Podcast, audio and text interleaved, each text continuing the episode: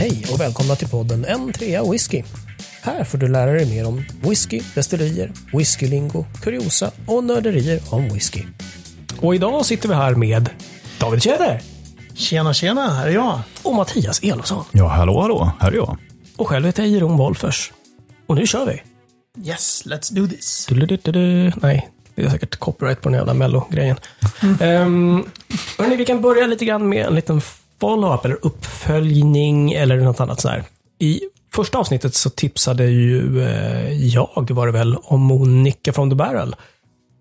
Och en whisky-sajt som jag känner till lite grann och läser ibland kom faktiskt upp med ett litet test på några stycken. Men David, det var ju din blogg och det var ju du som hade provat några Nicka from the Barrel. Några av varierande ålder. Hur var det med det där egentligen? Kan du berätta? Jo, alltså det, grejen är den att vi, Nicka from the Barrel är en sån här whisky som väldigt ofta nämns. När man ska tipsa om, alltså den är så här, den här är en bra blended whisky liksom. Var det inte så att den till och med hade någon New Kids on the Block-förkortning? Ja, precis. NFTB. Just det, var det. Precis. Mm. Eh, Det är väldigt eh, förkortningsstint så här. Sociala medier om whisky. Eh, och då har jag haft eh, under en längre tid några olika, alltså samples från olika utgåvor av Nickel from the Barrel som jag har tänkt att ja, men någon gång ska jag ta tag i det där. Och sen efter att du hade tipsat om den så blev det lite så här, fan det där vore ju kul att ta tag i. Så jag hade då tre samples, alltså sådana här små miniflaskor med typ 2-3 centiliter whisky i. Eh, en Nicka from the Barrel som jag köpte 2012. Och sen eh, eftersom jag har ganska mycket sådana där små sampleflaskor så köpte jag ett sample igen 2015 utan att tänka på att jag kanske hade något sample kvar av de där gamla. Och sen eh, den eh, liksom sidan av att vara bloggare så händer det ju att importörer skickar då prov så här inför olika släpp. Så är det så här, ja men här har du en möjlighet att prova den här. Eh, och den där är ju i fasta sortimentet så det skickades med av importören.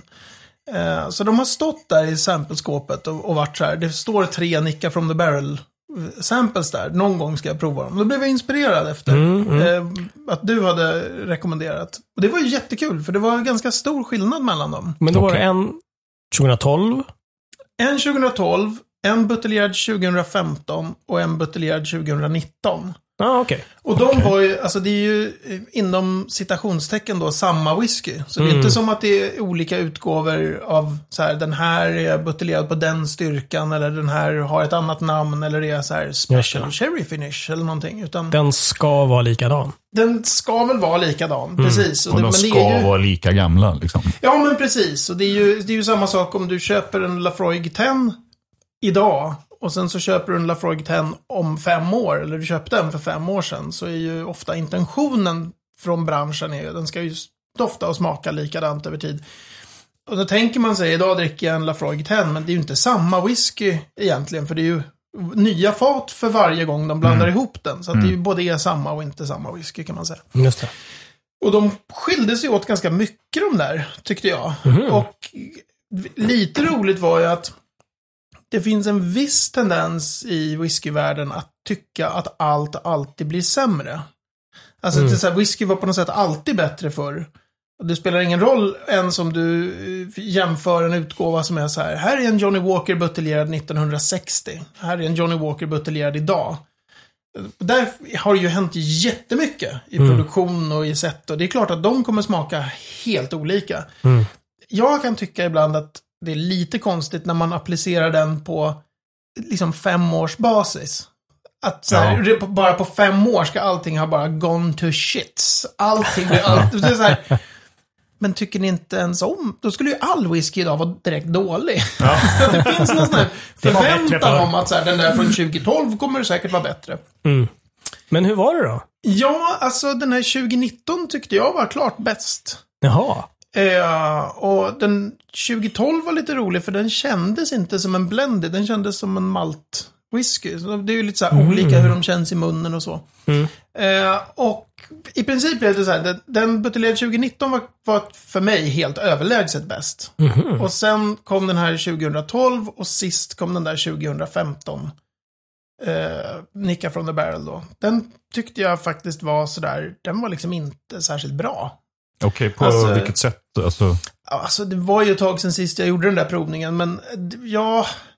det var väl mest rök i 19. Jag kanske borde ha läst min egen recension inför den här, inför den här frågan. Men var det inte att den var liksom träig? Nej, jag minns inte Nej, riktigt. Men okej. det, var, det blir ju också väldigt mycket så här, man skriver inte så separata exakta noter för alla, utan den var mer så här, den här är mer som den, den här är lite så, Ja. den här tycker jag är lite bättre.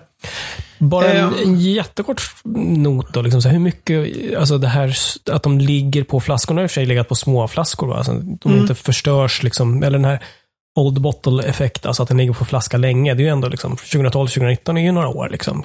Spelar in, spelar det roll? Alltså man, om man pratar Old Bottle Effect så brukar man ju säga, då tänker man ofta så här helrör.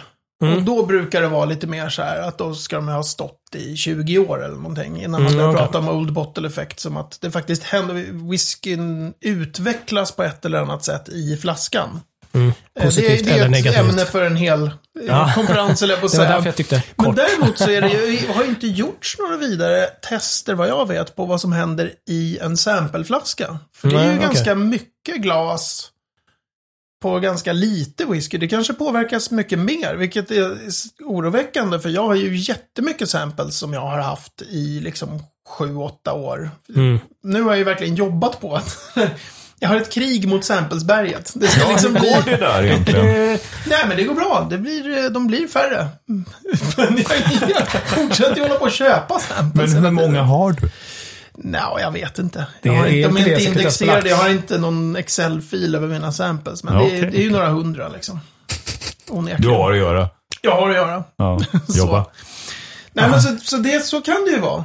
Eh, alltså att, det, att de där, som den som har stått då i sju år, tre centiliter i en liten sampleflaska, kan ju ha påverkats. Det är, det, men samtidigt så tycker jag en del andra whiskys som jag har haft länge i sampleflaskor. Och sen, jag skriver ju alltid mina noter utan att titta på andras noter Mm. först. Mm. Men sen brukar jag alltid liksom gå och titta efter, när de väl är färdiga. Så, så går jag till liksom Whiskey Fun och Malt Review och alltså lite olika ställen och bara så här jämför.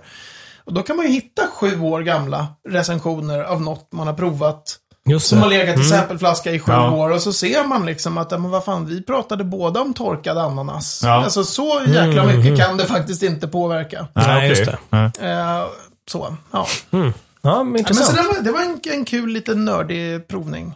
Eh, så. Ja, love it. Tackar. Tackar, tackar.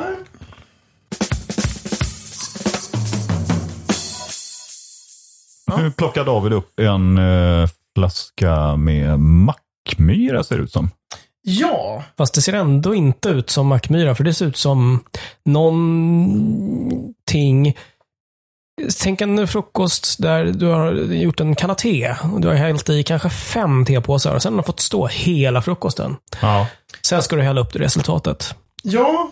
Alltså jag, jag var igår på och besökte Mackmyra tillsammans med Roslagens whiskysällskap. Ah. Eh, som leds av en polare till mig som heter Håkan Staff. Och där, eh, den här klubben som jag är med i har haft ett gäng olika sådana här klubbfat.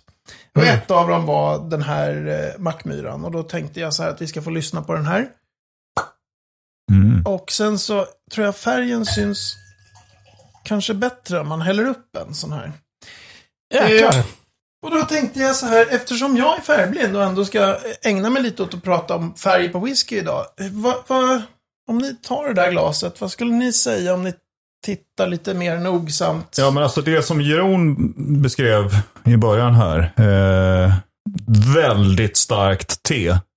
Skulle jag vilja säga. Alltså det är ju mörkt brunt med lite, liksom, det drar sig lite åt rött skulle jag säga. Men det är ju jättemörk färg. Ja, jätte, och det här var det någons morgonurin. Då skulle jag åka in direkt. Ja, Ja. då är det kört. Sjukhuset nästa. Ja. Definitivt så. Ja. Ehm, ja, den är supermörk den där. Alltså det är nästan så här portvin. Ja, eller Coca-Cola med lite vatten i. Det, Ja. alltså det är verkligen, den är väldigt, väldigt, väldigt mörk. Vad har den här legat på för fat, undrar man då? Är det fatet som ger all Eh, denna kulör? Ja, alltså jag tänkte när, när jag såg hur den här blev, då tänkte jag så här, men just för podden borde vi prata lite om så här färg på whisky. Vad, eh, liksom, vad det kan bero på och sådär. Den här har ju då, det här är en tre år gammal whisky. Den har Okej. legat på ett så här 30 liters fat, Mackmyras, de här privatfaten. Ehm, Och den har legat på det som man inom nördvärlden bara säger, det här kan bli intressant att se vad ni säger när jag säger det. Man säger bara PX-fat. Mm. Mm. Är, är ni med då på Sherryfat. Pedro, Pedro Jimenez. Pedro Jiménez? Muy bien trabajado amigos. Sí, me gusta. Um, Gracias. fick jag prata lite Eller något. spanska också. Eh, det är alltså, i princip så kan man säga sherryfat, sherrylagrad whisky. Det finns ju flera sorters sherry. Det finns väl typ fem eller sex sorter. Det behöver vi inte gå in på. Det är Nej. för en annan dag. Men en av de sorterna som man använder är PX då, Pedro Jiménez sherry. Och sen den vanligaste är Oloroso sherry. Mm. Ehm, så att när jag häller upp den här och tittar och, och jag ser den är asmörk. Då tänker jag, okej, det här tog det vara ett sherryfat då. Mm. Hehe. Mm. Eh, så där har man ju så här en, redan när du häller upp en whisky och så kan du studera färgen och tänka, ja ah, men då här kan man nog kanske lura ut lite så här, vad kan det här ha varit för någonting? Och då tänker jag på det här uttrycket cherrybomb som man hör ibland. Ja, en, alltså en sherrybomb är en whisky som doftar och smakar jättemycket av de sherryfat som den har lagrats i. Ja. För det finns de som har legat i 17 år på sherryfat som inte är sherrybomber. Mm. Mm. Eh, men det finns också, som den här, treåriga whisky som är sherrybomber. Så att det inte är så här, efter ett visst antal år så blir det en sherrybomb. För att olika fat är olika aktiva, alltså ger olika mycket doft och smak till whiskyn. Eh, den här är ju då, det kanske vi har pratat om tidigare på den här podden, men den här är first fill. Det vill säga, den har innehållit sherry, den har aldrig använts för whiskylagring. Så första gången man använder ett sånt fat så blir det väldigt mycket som dras ut Mm. eh, av sherrykaraktär. Mm. Andra gången man använder den också jävligt mycket sherry. Det märker jag att folk misstror ibland. Jag hör om så här folk som då, ja, vi hade ett sherryfat, vi fyllde det med sprit och sen så mättade vi det här fatet med rom innan vi fyllde på. Bara, Det finns ingen anledning. Andra gången kommer det ge hur mycket sherrykaraktär Okej. som helst också. så. Ja. Men också karaktär, men också färg då. eh, Efter det du håller i, eller? Ja, alltså kanske lite mindre färg då, men fortfarande rejält med färg. Alltså det finns ju, jag har ju provat en whisky någon gång. Det var väl Lars som lurades på i den här svenska whiskyakademin, den här blindklubben vi har. Mm. När alla var, framförallt jag, men jag tror att även de andra var så här. Det här är typ en ganska ung bourbonlagrad whisky. Den var ju hur blek som helst, kändes Mm. jätteung. Det var en 23-årig Aberlour lagrad på Sherry Okej. Och då eh, kan man ju då från det, apropå det här med hur man kan dra sig till vilka typer av fat en whisky har legat på. Det måste ju ha varit den tröttaste sherrybutten i Skottland. Den har Ja, okej. använts många gånger. Den har använts många gånger, Ja. alternativt väldigt länge då. Ja. För sherrylagring Mm. innan. Så att fatet var liksom, ger inte lika mycket färg eller smak eller doft till whiskyn längre. Okej, så den har lakats ur under årets gång, årens gång kan man väl säga, eller? Ja, men Antalet precis, som den har precis. liksom använts. Och jätteofta hör man det där så här, att, det, att det skulle typ vara bättre med en sån här first fill-fat än ett jättetrött fat. Men där håller jag inte alls med. Bättre på vilket Alltså sätt? bättre för ja. att det är så här, åh, titta, folk, med en sån här whisky är ju en typisk Mm. sån. Om jag lägger upp det här på, på Facebook. Ja, vi tar en bild på det här så Ja, folk precis. kan se. Vi tar en bild sen så kan ni alla bli så här, oh my god, vilken färg, vilken färg, otrolig färg, wow, kolla färgen. Alla blir så här, det här Ja, måste vara en fantastisk whisky. Mm. Men fat, fat kan ju vara jättetrötta. Om du bara ger det liksom riktigt ordentligt med tid. Så är det bara, det är en annan stil av whisky. Ja. Just den där Aberlouren som, som vi hade vid den här tiden, det var, den var inte kul. Ja, Om jag minns okej. rätt. Den var liksom, det var, nej. Men, men du, ehm, förut eh, vet jag åtminstone, då var det ju populärt att de, den skulle ju se, liksom, det ser, det ser ju ganska gott ut när det är en sån här mörk, trevlig färg. Så här, hur, I vilken utsträckning använder man eh, så här, sockerkulör eller eh, färg? Hur, hur mycket man, färgar man whisky nu? Det är jättevanligt. Ja, det är det. Okej. Det är mycket, mycket, mycket vanligare att din whisky har E150A, är det väl det här färgmedlet. Mhm. Bränd karamell. Okej. Det är mycket, mycket mer sannolikt att whiskyn som du häller upp har färgmedel än att den inte har det. Åh fan. Eh, och det där är ju, alltså det är ju det första när man ska säga typ, vad kan färgen säga om en whisky? alltså, Mm, bara, mm. ja. Det är Ingenting. Ingenting i det läget då. Alltså, Nej men eller hur? Ja. eh, därför att det, det, då är man ju helt in the dark, liksom. Man vet ju inte. Och, och tar man liksom vanlig standard singelmalt eller sån här standard blended, alltså blended, de, är, är, de har färgmedel i sig. Ja. Det, alltså det är klart att det finns blended whisky som inte har färgmedel, men som regel så har de färgmedel. Och tar du en sån, mitt favoritexempel brukar vara så här, Talisker 10 year old. Mm. Och tittar man på den och tittar på den färgen så är det, den är, har inte den färgen innan kan jag säga. Man behöver liksom inte fråga sig om så här, undrar om den har färgmedel. Så här, på tio år så ser en whisky inte ut så där. Det är jättetydligt när jag träffar andra som inte håller på så mycket med whisky, om man har tagit med sig någon flarra kanske då. Mm. Som inte kanske har färgmedel och som kanske har lagrats på lite småtrötta fat och så häller man upp någonting. Du är alltid, men gud vad blek den är. Alltså man har Mm, vant sig vid, ja, alltså ja. en typ whisky ska vara så här lite bärnstensfärgad. Jo, men det där vet jag. Vi var ju väldigt förtjusta i Ardbeg förut. Och, eh, eller förut, men, men vi, vi drack mycket Ardbeg Mm, förut. mm. Fortfarande med viss förtjusning för all del. Men då, den eh, lurades ju på det sättet att den var inte, vad jag har förstått, färgad då, för den var väldigt ljus och väldigt rökig. Vilket Mm. känns som nästan en, en motsägelse. Att liksom, Ja.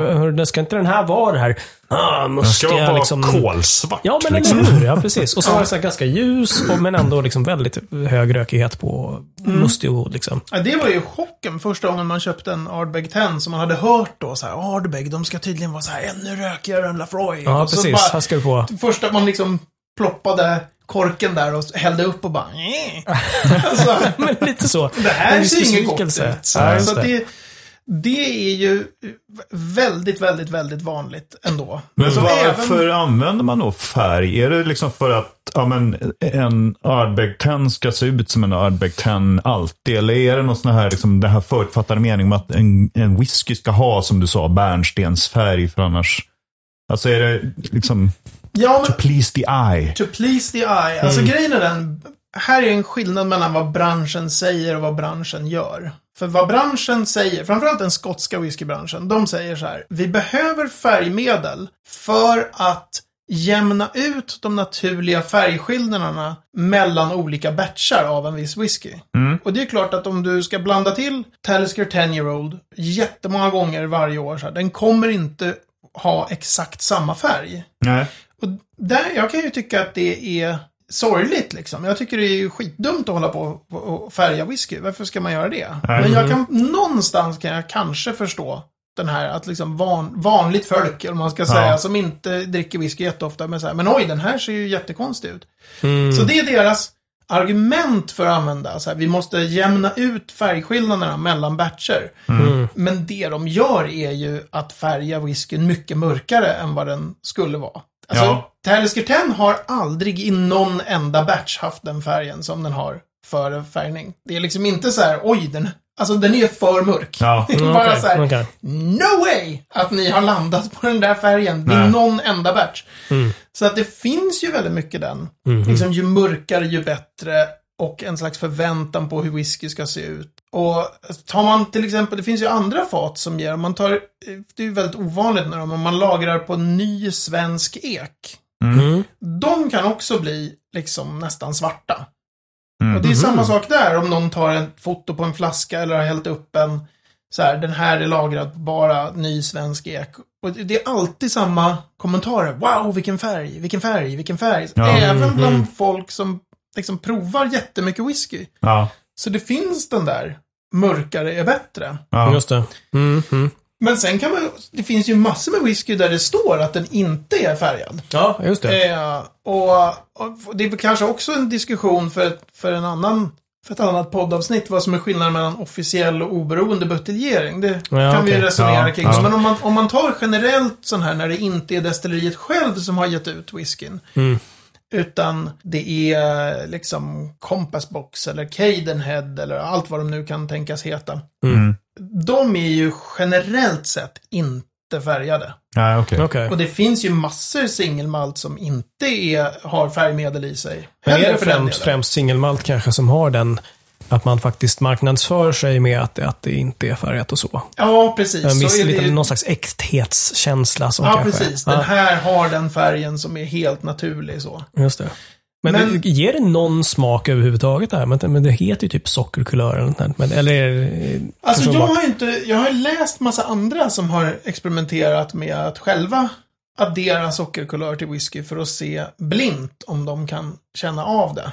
Eller Ja, okej. inte. Och Ja, det, det. det. Det, är så här, the results are inconclusive. Det finns de som Mm. har känt av det och de som Mm. inte har Ja, känt okej. av det. Det finns gam, ganska mycket talar för att man faktiskt inte känner av det i små mängder. I den mängden, precis. Nej, precis. Men, men den är ju inte det som folk tror är för att den heter sockerkulör så ger den socker. Men det, Nej, E150A är inte, smakar inte sött. Just det. Nej. Eh, man, en sak man kan göra det är ju att, om man verkligen vill nörda ner sig, och det är ju att köpa någon sån här variant. Först så kom den som heter Loch Do som var tioåring. Mhm. Men den är ganska dyr nu. Den blev liksom en kultwhisky för den var så vidrig. Okej. Eh, men det finns massa tips. andra sådana svarta whiskys, Bane Dub och alltså det finns sådana här som är där man Ah. har kört massor av olika så här, det här färgen kommer från de extra hårt kolade faten. No, don't. Så uppenbar bullshit. Extra Ja. hårt kolade fat ger inte mörkare whisky. Eller åtminstone ger inte svart whisky. Nej. liksom. nej. Och, och just Loch Do kanske är ett extremt exempel, för det är ju bland det vidrigaste jag har smakat. Men Ja, okej. den smakade ju liksom, den smakade väldigt mycket av allt det där färgmedlet som de hade hällt i. Och jag, alltså jag minns det som nästan, eh, vad heter det, så här kartong. Mm, mm. Som att tugga på papp liksom. Det det, var en väldigt, det- var en mm. väldigt vidrig. Men det är klart att det vore mycket bättre om alla slutade använda färgmedel i allt. Mm. Därför att då Ja. skulle man kunna göra som med den här. Då kan man så här. Man, man häller upp den här mackmyran och så tittar man på den så säger man så här. Det här är nog en First Fill Cherry. Just Ja. det. Alltså det Mm. säger det ger dig information om vad som du kanske kan vänta dig. Ja, men precis. Och- För nu kan du hälla upp en Tallis Ten och säga ah, second fills sherry. Eller, ja, men nej, precis. Så man inte. kan liksom tro, man får för sig massa saker om whiskyn. Men om du vet att den inte är kyl, äh, vad säger jag, inte är, har färgmedel i sig. Då kan du ju gå på så här, den här är 18 år men väldigt blek. Så det här är nog ganska gamla, alltså fat som har använts Mm, många gånger. Det behöver absolut inte vara dåligt på något sätt. Det är ju en stil av whisky. Ja. Du får ju ut någonting när du använder trötta fat och någonting helt annat med nya fat. Då kan du liksom så här, mm, rosa brukar man kunna säga också. Det kanske Ja. är en port, slutlagring på portvinsfat. Det kan Ja. ge lite så här Mm. rosa. Rödvinsfat, samma sak kanske? Så- Rödvinsfat blir lite åt det röda. Så faktiskt, för ökad transparens, sluta färga whiskyn. Ja, men verkligen så. Mm. Verkligen så. Och det Bra att du tar i här Mattias. Visa vad skåpet ska Ja. stå. Mm. Ordnung Mosain. Ja, men faktiskt så. Men det är, det är ju roligt. Många gånger vet man ju att det inte är färgmedel i. För de som inte använder färgmedel i, de ropar ju ut det över Ja. hustaken. De, det Mm, kommer ju ja, stå det. liksom. Precis. Natural color. Mm. Non-chill filtered står det väl också. Men kylfiltrering är också en fråga för en Ja. annan dag. Men Mm. då, du kan liksom få ut ganska mycket information bara av att titta på det. Alltså du kan få lite åldersantydan, kanske. Men jättemycket av färgen på en whisky bestäms bara på de första månaderna. Alltså Ja, det är ja. otroligt Mhm. mycket, de blir mörka fort. Liksom. Ja. Mm, Okej. Ehm, och sen kan det ju liksom djupna något, men är inte så här, jag ser att den här är 18 år och inte 12 år. Det går inte. Nej, det skulle, vilket skulle bevisas när, vi- när du håller, häller upp en treårig. Ja, det är Ja, precis den, så är, det får den här är verkligen, den här är, se- och, och även för mig så blir det så här, det här ser ju rätt smaskigt ut. Ja.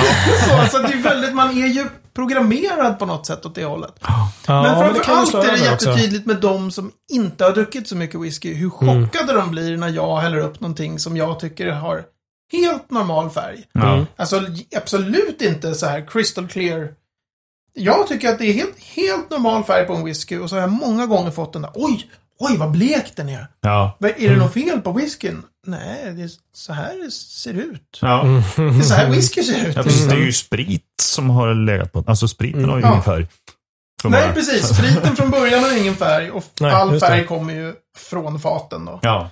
En sista som kan vara rolig att- och, och för att twista till det här när man tror att så här, men det här måste nog vara bourbonfat eller det här måste vara färgen måste komma från sherryn. Så är ju sherryfat som har legat på spansk ek och sherryfat som har legat på amerikansk ek ger olika färger. Så att de här Mm, riktigt okej. svarta, liksom otroligt mörka sherrylagringarna. Dels kan ju destilleriet ha fuskat och inte riktigt tömt hela fatet på all sherry som låg där i. Man kan ju Ah, vara ja, lite, ja, ja, man kan okej. vara lite slarvig med att hälla ut de sista Ja, fyra okej, litrarna okej. liksom. Och det blir ja. smaskig Och färg. vi snackar alltså litervis som är kvar i faten. Alltså jag jobbar ju inte i branschen, så Nej. jag vet ju inte hur mycket man lämnar. Men alltså, när sherryfat kommer, så mycket vet jag, så Mm. finns det ju liter plural i dem. Okej. Inte som att det Mm. ligger 40 liter i, men Nej, det nej, finns men det några kan ju liter. vara liksom... Eh, och det är klart att om du tömmer det lite slarvigt så, Ja. då får du en mörkare whisky. Ja. Men sen kan det också vara det här med om det är på spansk ek, så blir det liksom väldigt mycket mörkare. Och det behöver ju inte betyda bättre. Det är Nej. ju bara en annan style. Så. Ja. Just det. Så att, och, och sen finns det andra typer av sherryfat som Am- Amontillado sherry till exempel inte alls lika mörk. Mm. Och så är folk, de har köpt den så här, den här är en 18-årig, den har lagrats på sherryfat liksom hela tiden och så häller de upp den så, "Eh, va? Det är fel färg, jag vill ha den här. Ja. Jättemörka.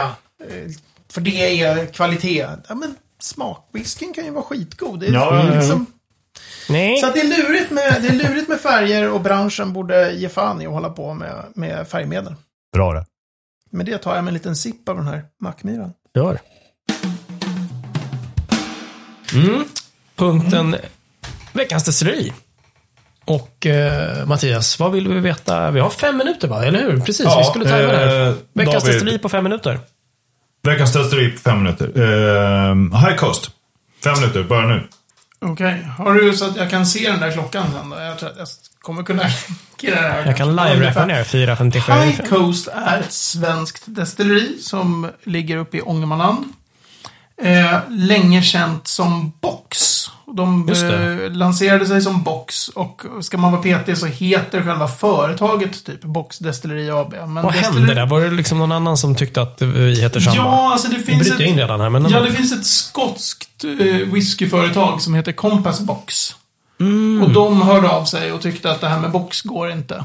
Eh, och det där var, jag tror att de gjorde någon slags avvägning där och kände att det kommer kosta för mycket pengar i advokater. Det kommer vara för mycket möda Mhm. att ta den här fighten med eh, Compass Box som då hade också någon sån här jättestort spritjätte hade köpt in sig i Compass Box. Så man visste så här, de har väldiga muskler bakom sig. Ja, liksom. okej. Så då bytte de till High Coast. Right, okej. Och Vilket ju är liksom rimligt. De vill sälja internationellt. Så de, då har de ett box var ju också så här ska funka både i Sverige och Ganska internationellt. intetsägande namn med box tycker jag egentligen. Men okej. Ja, ja, men High Coast Men- är så här, ligger ju på Höga Kusten. Liksom. Så att det, det är ju så. Men High Coast är då, eh, tror jag, det svenska destilleri som kokar mest sprit nu. Mhm. Kanske, jag vet inte riktigt hur det är med Mackmyra och deras mängder, men High Coast har ju expanderat, så de har ju numera fyra pannor. Okej. Eh, Så att förmodligen så är, är det liksom med, med, med marginal det svenska destilleri som gör mest whisky, det skulle jag tro. Okej. Eh, De kom som det heter On Stream sent 2010. Okej. Eh. Tioårsjubileum helt enkelt snart. Ja, precis. precis. Eh, och eh, destillerichef där borta heter Roger Melander. Som är en eh, synnerligen kunnig människa. Det är ju ganska bra med Sverige och destillerierna för det finns ju en otroligt hög kunskapsnivå i Sverige eftersom, eftersom whisky har varit så stort i Sverige så länge. Mhm. Så att eh, eh, det finns, eh, alltså de där som kan väldigt eh, mycket, de kan sinnessjukt mycket. Roger kan väldigt, väldigt mycket om whisky. Okej. Eh, och de gör bara maltwhisky. Det, är, så inget, men det finns inget svenskt grain destilleri. Så de, de satsar ju 100% på singelmalt. Just det, okej. Så. Eh, de har två olika recept. Så de gör orökig whisky, som de kallar då det som heter husstil. Det ska vara deras husstil, den orökiga. De kokar Aha. mycket mer av den orökiga Okej. whiskyn än av den rökiga. Men de gör också rökig whisky. Mm. Eh, och de är, det är ett sånt där destilleri som jag tror väldigt mycket på för framtiden.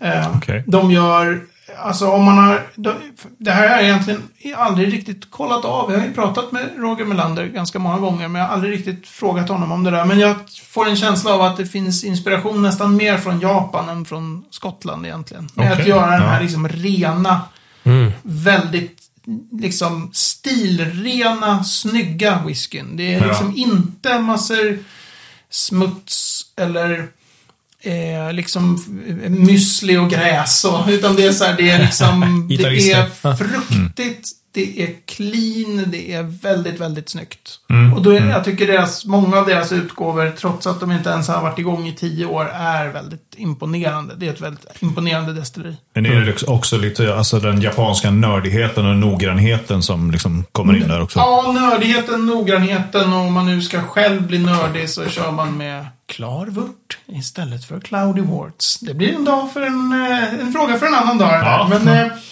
i, i liksom hur man destillerar och hur, hur noggrant man liksom kör varje minsta steg i processen så.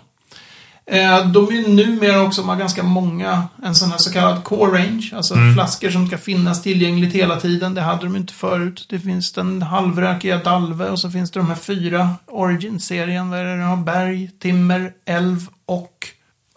Tomtebröd. Treppe ska ni få på tomtebröd. Bra. Timmer, Älv. Herregud. Hav. Hav förstås. Så. Eh, men ja, det är ett eh, väldigt imponerande och eh, mycket så här att titta på för framtiden. Svenskt destilleri. Värt att hålla ögonen på alltså. Fan vad bra, du har tio sekunder kvar. Ja, Trots vad säger vi tomtebrödet. Då? Ja, prosit. Prosit. Ja. Bra jobbat. Slange är då alltså den här skotska skål. När folk skriver Ja, ja, det är det som stavas slinte. Slante, precis. Slange. Ja, tack. Du har hört N3 Whisky. Mattias Elofsson, David Tjäder och med mig, Ron Wolter. På n3whisky.se kan du hitta fler avsnitt och komma i kontakt med oss om du har frågor eller funderingar eller kanske bara glada tillrop. Tills nästa gång, så ha det så bra. Hej!